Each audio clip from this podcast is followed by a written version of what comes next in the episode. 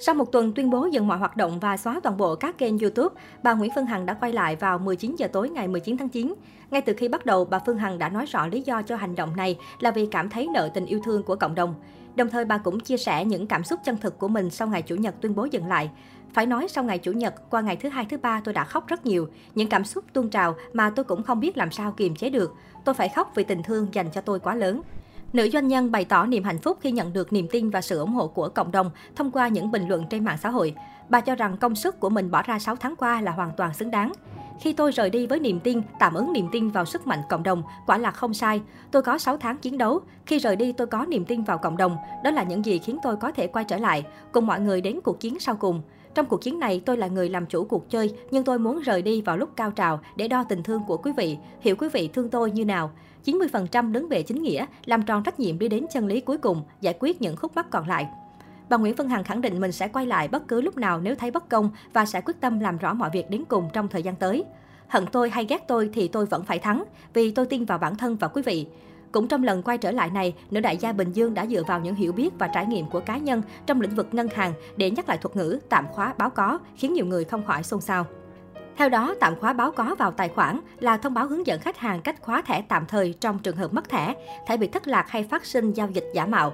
Với từ khóa tạm khóa báo có này, bà chủ Đại Nam tạm giải thích đây là một cách treo tài khoản. Tài khoản bị treo này vẫn nhận được tiền sau khi mở trở lại bình thường và trường hợp người khác chuyển vào tài khoản đang tạm khóa báo có thì vẫn chuyển được như bình thường. Theo bà chủ Đại Nam, Thủy Tiên và Công Vinh đã dùng mánh khóe tạm khóa báo có để treo tài khoản. Bà chủ Đại Nam cũng phân tích mánh khóe này dựa vào công văn của ngân hàng Vietcombank. Đầu tiên tôi sẽ nói về vấn đề nguồn vô của một tài khoản nha quý vị. Tôi đơn cử một tài khoản theo cái công văn mà ngân hàng Vietcombank đã ban hành đưa cho Thủy Tiên. Vietcombank hoàn toàn chính xác với số tiền là 177 tỷ.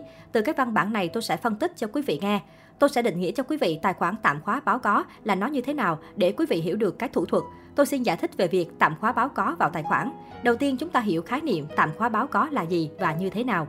CEO Đại Nam cho rằng Thủy Tiên và Công Vinh chưa từng khóa tài khoản như đã công bố. Số tiền kêu gọi sau đó vẫn được chuyển vào và tài khoản của cả hai vẫn nhận được số tiền trên. Bà Phương Hằng nói tạm khóa báo có không phải là đóng tài khoản, đây là các thủ thuật không phải ai cũng biết. Tạm khóa báo có chỉ là một hình thức tạm thời kích hoạt chức năng ghi có vào tài khoản ghi có vào tài khoản của khách hàng. Theo đó, bà chủ Đại Nam cũng hướng dẫn dân mạng tham gia cuộc chơi này để chứng minh những phân tích của mình là đúng. Quý vị hãy thử với tôi đi, thử cho tài khoản tạm khóa báo có đi rồi nhờ người nhà quý vị chuyển tiền cho quý vị. Số tiền đó sẽ bị treo trên không gian cho tới khi quý vị mở lại thì số tiền đó vẫn sẽ vào tài khoản của quý vị. Tiền được treo trên không gian chỉ có tiên biết, ngân hàng biết, tạm khóa báo có chứ không phải là tạm khóa, bà chủ Đại Nam nói. Chưa biết đúng hay sai, nhưng dân mạng đã bắt mạch ngay trend tạm khóa báo có này và dân mạng cũng nhanh chóng tấn công các fanpage banker, fanpage của những người làm ngân hàng yêu cầu mở ngay các lớp bổ túc kiến thức ngân hàng online.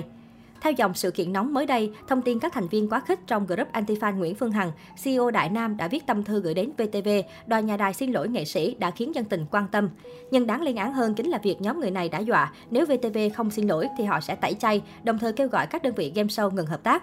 Chưa dừng lại ở đó, sự việc còn bị đẩy đi xa hơn khi app VTV cũng đang nhận cơn bão Ray một sao trên kho ứng dụng sau khi đưa hàng loạt bản tin liên quan đến các nghệ sĩ.